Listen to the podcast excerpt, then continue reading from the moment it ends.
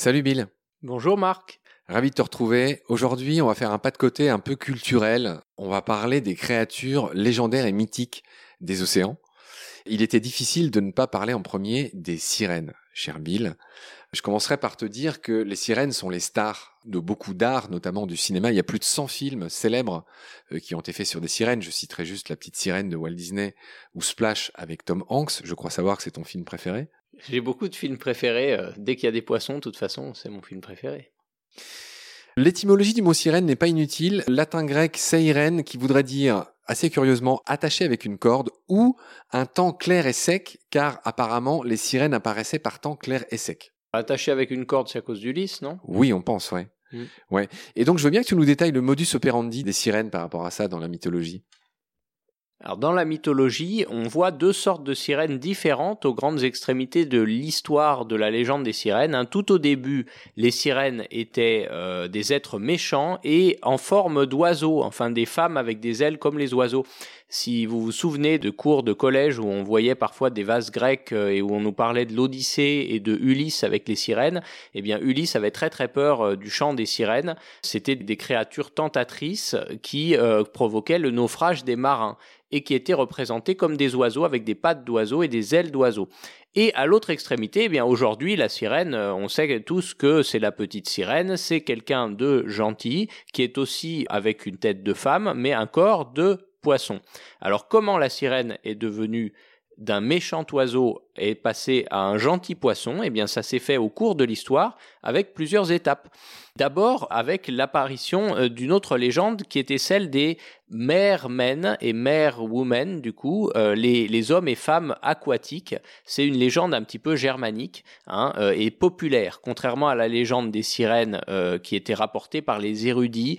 la légende des sirènes de Ulysse, de, de la sirène méchante, c'était les érudits et ensuite l'Église qui transcrivait les paroles des Grecs et des Romains. Donc c'était une légende des érudits, tandis que celle des hommes et femmes poissons, c'était une légende du peuple. Et euh, ces deux légendes se sont peu à peu euh, mélangées suite à des mauvaises traductions hein, des Grecs et des Romains. Et la sirène est devenue du coup une femme poisson pour tout le monde, mais pour les érudits et l'élite et l'Église, c'était quelqu'un de méchant, tandis que pour le peuple, c'était quelqu'un de gentil. Et il a fallu attendre les grandes découvertes pour que la sirène devienne définitivement gentille. Oui, c'est drôle. Effectivement, tu parles de grandes découvertes. Christophe Colomb a soutenu Mordicus qu'il avait vu des sirènes. En fait, on pense que c'était plutôt des siréniens, c'est-à-dire ces animaux qui existent aujourd'hui, qu'on appelle les lamentins, euh, du côté des Caraïbes. Exactement. C'est pour ça euh, que les siréniens, d'ailleurs, s'appellent euh, les sirènes. Hein. Donc les lamentins sont des animaux très paisibles qui vivent dans l'eau et souvent près des zones où il y a des sargasses. Donc souvent en sortant la tête de l'eau, ils peuvent avoir comme une perruque d'algues qui ferait penser de très très très loin à euh, la chevelure d'une femme. Et surtout, ils sont apparentés aux proboscidiens, aux tenrecs et aux taupes, et donc qui sont des catégories d'animaux qui ont deux tétons comme les humains. Les proboscidiens, hein, pour euh, celles et ceux qui ne connaissent pas ce mot barbare, c'est un terme scientifique pour dire les éléphants. Hein. Donc euh, les lamentins sont apparentés aux éléphants et c'est des animaux qui, comme nous, possèdent deux tétons. Et du coup, une femelle lamentin qui allait son petit en sortant hors de l'eau, eh bien on voit deux tétons et des longs cheveux, et de loin ça peut faire penser à une sirène. C'est comme ça que la sirène dans l'imaginaire populaire est redevenue gentille pour tout le monde parce que les marins qui revenaient des grandes expéditions racontaient avoir vu des sirènes et évidemment, elles étaient gentilles. Ah bah merci pour ce rappel historique.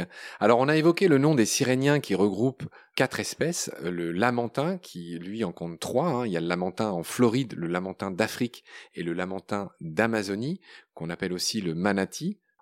Et il y a le fameux dugong. Alors le dugong c'est une seule espèce. Je veux bien que tu nous expliques la différence une fois pour toutes entre le lamentin et le dugong. Le lamentin simplement a une queue arrondie, tandis que le dugong a une queue un petit peu de la même forme que la queue des dauphins ou, des, baleines, hein, voilà, qui rappelle une, une nageoire. Tu tenais à nous rappeler en deux phrases le fait qu'un lamentin géant a disparu à l'époque d'un certain stellaire dont on a parlé plusieurs fois dans cette émission. Un lamentin qui s'appelait la Ritine de Stellaire, oui, qui était très très grand, qui faisait plus de 6 mètres. 8 mètres. 8 mètres même. Si Stellaire l'a vu, c'était effectivement dans les eaux froides qui bordent la Russie, le Japon, le détroit de Bering, toutes ces choses. Voilà, il vivait dans des eaux froides du Nord et il a été massacré assez tôt. Hein. C'est un des premiers grands animaux emblématiques à avoir disparu à cause de l'homme. Pour finir ces histoires de sirènes, car on a d'autres créatures mythiques à présenter aux auditorices, euh, je signalerais que l'équivalent, je ne sais pas si tu m'autoriseras cette comparaison, euh, masculin des sirènes sont les tritons, hein, c'est-à-dire moitié homme et avec une queue de poisson, qu'on retrouve en architecture, je crois. Les tritons, euh, oui, c'est voilà, c'est un petit peu le mal de la sirène. il y avait toute une théorie au Moyen Âge comme quoi la mer était un miroir de la terre et que du coup tout ce qui se trouvait sur terre existait aussi dans la mer. Donc s'il y avait des femmes, il fallait qu'il y ait aussi des hommes. Bill, je pense qu'en deuxième, on pourrait évoquer le fameux serpent de mer, pour le coup, qui même a un terme journalistique qui signifie un sujet qui revient comme un serpent de mer, qui revient tous les ans. Bill, le mythe du serpent de mer, qu'est-ce que tu peux nous dire dessus? D'où il vient? Un peu comme le monstre du Loch Ness, hein, des mythes de grands reptiles allongés qui vivraient dans la mer, il y en a beaucoup dans toutes les cultures et à toutes les époques on a cherché plutôt ensuite à l'expliquer, hein, ce mythe. Et si on essaye de l'expliquer scientifiquement, les candidats euh, à l'explication, c'est d'abord des requins pèlerins qui se suivraient les uns les autres. Et du coup, avec les ailerons, la queue et les museaux des différents requins pèlerins, ça évoquerait à l'horizon un long serpent de mer. Sinon, il y a aussi des vrais serpents de mer, hein, c'est pas un mythe. Certains serpents vivent exclusivement en mer. Il y en a plusieurs espèces, dont une espèce qui est assez grande, hein, qui peut faire largement plus de 2 mètres, qui vit en Australie, qui a une sorte de longue nageoire au bout de sa queue, qui est très venimeuse et qui est très impressionnante, qui émet des sifflements assez impressionnants à la surface de l'eau. Après, un gros candidat qui en général est assimilé au serpent de mer, c'est ce poisson très étrange qu'on appelle le régalec ou roi des harengs. C'est un poisson qui n'est pas du tout apparenté au hareng, hein, mais qu'on trouve parfois dans des bancs de harengs, qui ressemble plus au sabre. C'est un poisson très très allongé qui peut faire jusqu'à plus de 11 mètres euh, de longueur, qui est très argenté avec une longue crête rouge au-dessus de la tête et euh, qui est très très étonnant. Il est capable de nager à reculons, en vertical, en ondulant. Il se nourrit de petits poissons et de céphalopodes, mais il peut aussi se découper lui-même, découper une partie de sa queue. Euh, on ne sait pas trop pourquoi. Est-ce que c'est pour la manger, pour économiser de l'énergie, pour aller plus vite ou pour échapper à un prédateur? Et on pense même dans certaines civilisations qu'il prédirait les séismes. Euh, c'est pas très clair, mais il arrive qu'il y ait des échouages massifs de ces poissons quand il y a un tremblement de terre. C'est un poisson incroyable, le régalec, le roi des harengs, qui est rubaniforme, hein, c'est vraiment en forme de ruban. Et il était tellement assimilé aux légendes de serpents et de serpents de mer que les Américains, pendant la guerre du Vietnam, exhibaient des photos de soldats tenant des serpents de mer, euh, enfin des régalecs du coup, des régalecs morts, parce qu'au Vietnam, il y avait des légendes populaires sur une divinité qui était un serpent. Et en fait, ça leur permettait de montrer euh, qu'ils étaient plus forts, qu'ils tuaient en quelque sorte le dieu des Vietnamiens. Ah, c'est étonnant, la propagande. Oui, ça me fait penser euh, à ces conquistadors qui ont impressionné les indigènes avec les chevaux. Euh, qui pensaient que l'homme et l'animal ne faisaient qu'un, tu sais, les premiers oui, Voilà, En attendant, moi qui suis journaliste, j'ai vérifié pendant que tu nous racontais tout ça, un, un, serpent de mer dans le vocabulaire des journalistes, ça veut dire un sujet euh, rebattu et peu crédible auquel on a recours dans les périodes un petit peu de vache maigre, qui est encore une autre expression de ce genre-là.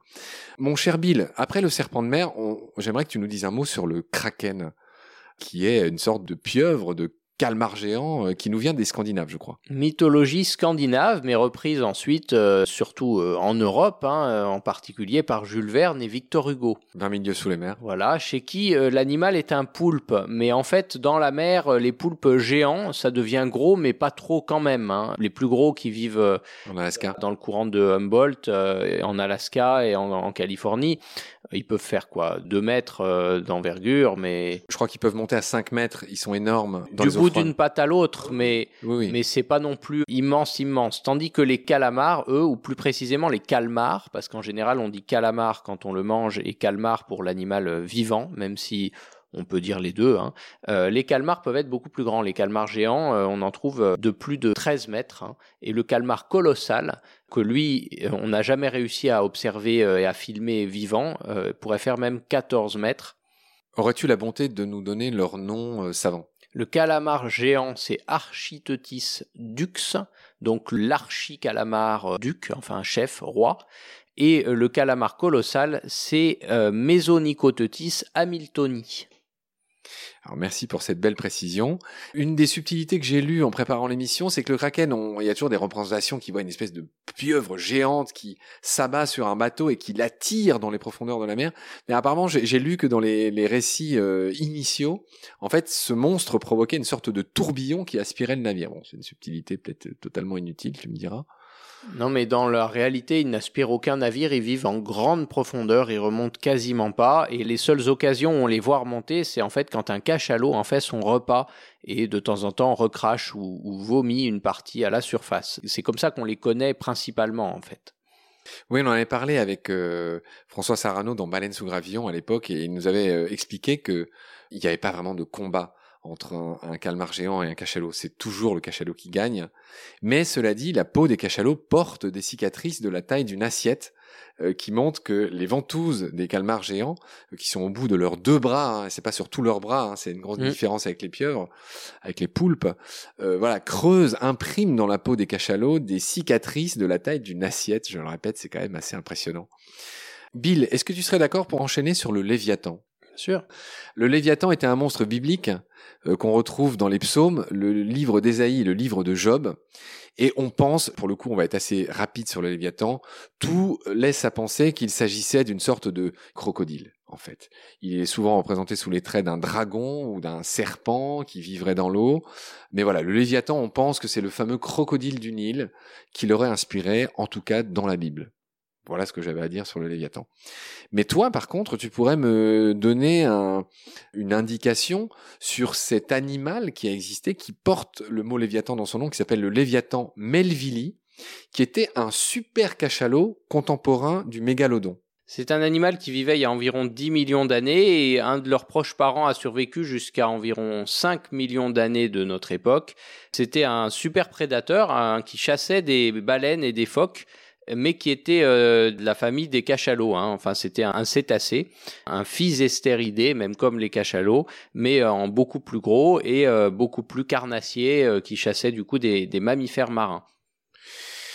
Très bien, voilà ce qu'on pourrait dire sur le Léviathan, le Léviathan Melvili, hein, qui est donc cette espèce d'aïeul du cachalot qui était immense, qui était encore dépassé en taille par le mégalodon, euh, apparemment ce requin géant qui avait pareil des dents, euh, alors je sais pas si c'était de la taille d'une assiette. Mais n'oublions pas hein, que même si tous ces animaux du passé paraissaient très grands, aucun n'a jamais égalé l'actuel plus gros animal de tous les temps, hein, qui est notre baleine bleue.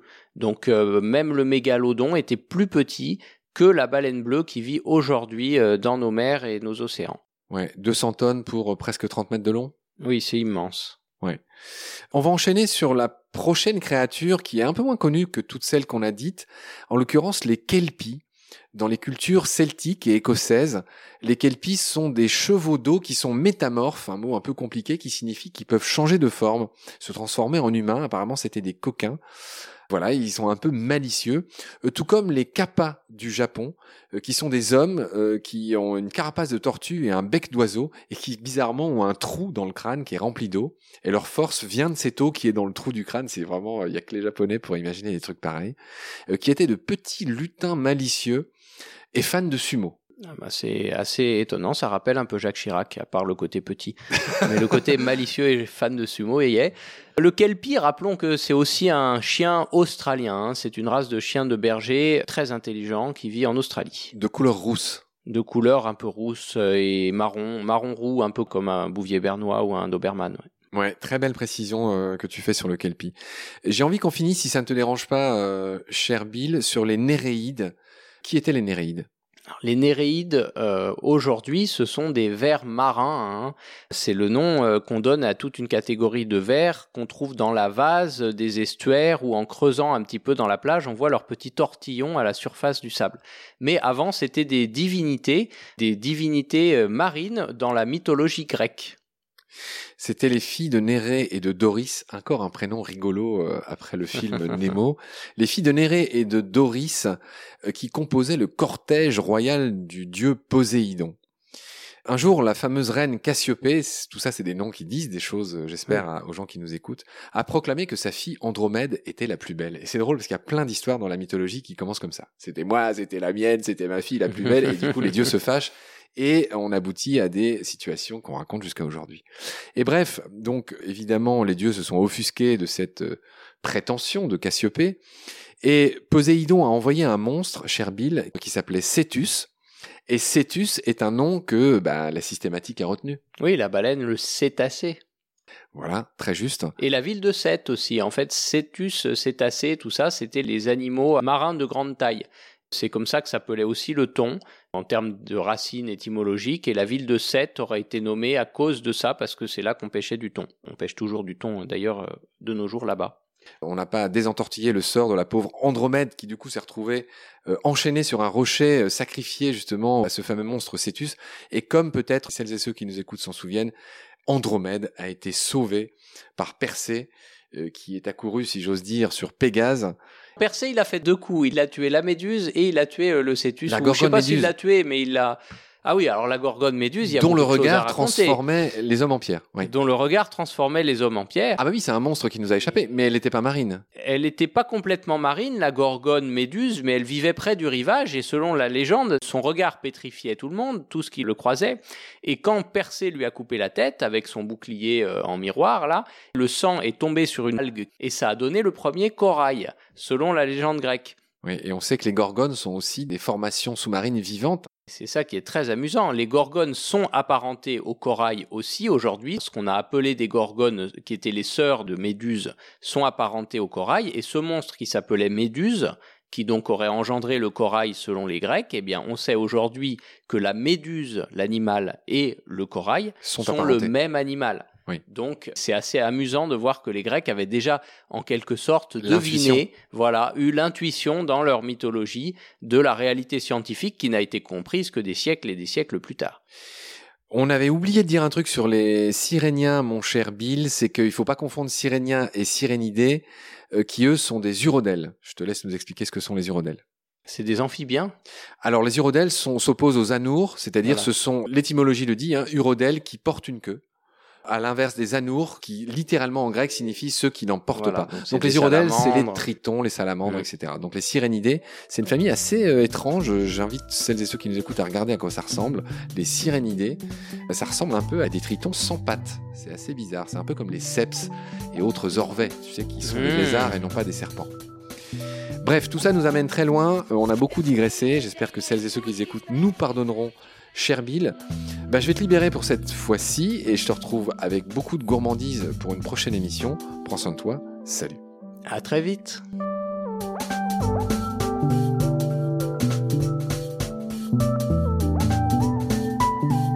L'océan, c'est la vie. C'est-à-dire que notre vie est intimement liée à la vie de l'océan. Voilà, c'est ça, pour moi, la seule chose qui compte. Tout le reste est secondaire, tirer du pétrole, des trucs. Pourquoi faire? Pour augmenter de 5% la production. Rigolade